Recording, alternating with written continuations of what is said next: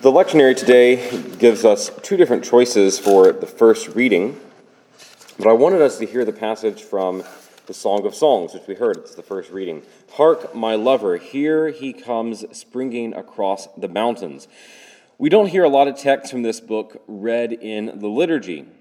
It's sort of the romance section of the Bible that no one knew existed. Some of the phrasing of this poem may sound odd to our modern ears, but in form, it is a love poem where two lovers speak back and forth to one another.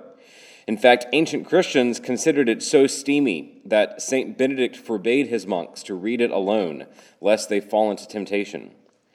But the image that we are given in this poem is one that is meant to portray for us the love of God toward his people, and his people toward their God. If you read the Old Testament closely enough, you'll find that there is an overarching theme through the whole Bible of marriage. The sacred authors continually speak of the covenant between God and his people. And whenever the people break this covenant, it is not called sin, it's called adultery. And this theme is continued through most of the books of the Old Testament, up until Israel becomes so distant from God that the prophets begin to speak of Israel becoming a prostitute to other nations. So when you read the Song of Songs through this window, you see that the poet is intending to speak as the mouthpiece of Israel, and therefore you get a whole new meaning. Israel, having forsaken her spouse, is now given the promise of a Messiah. And as she sees the Messiah approaching, she calls out, Hark! My lover, here he comes, springing across the mountains. And the response from God is significant.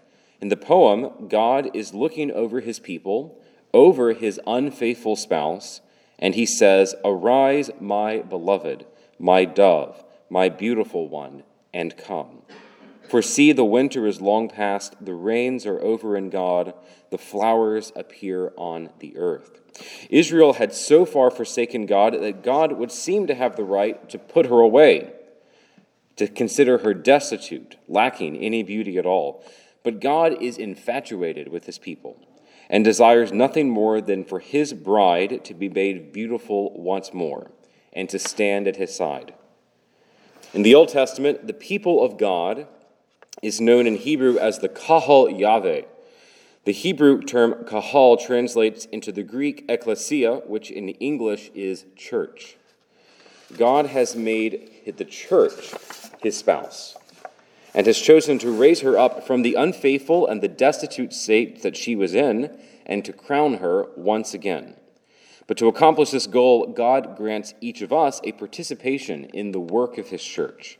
Her beautification, her faithfulness to God rest in our hands, particularly in our hands as educators. And so, while most of us are not responsible for handing on the faith in an academic way, all of us are here in this school to take part in the great ministry of building up and adorning the church with young people dedicated to the Lord and dedicated to the well being of society. So, it's no small task what happens in these walls. In many ways, what happens here is more important than acts of Congress or the care of city infrastructure or even the entertainment industry. And that may not be reflected in your pay subs.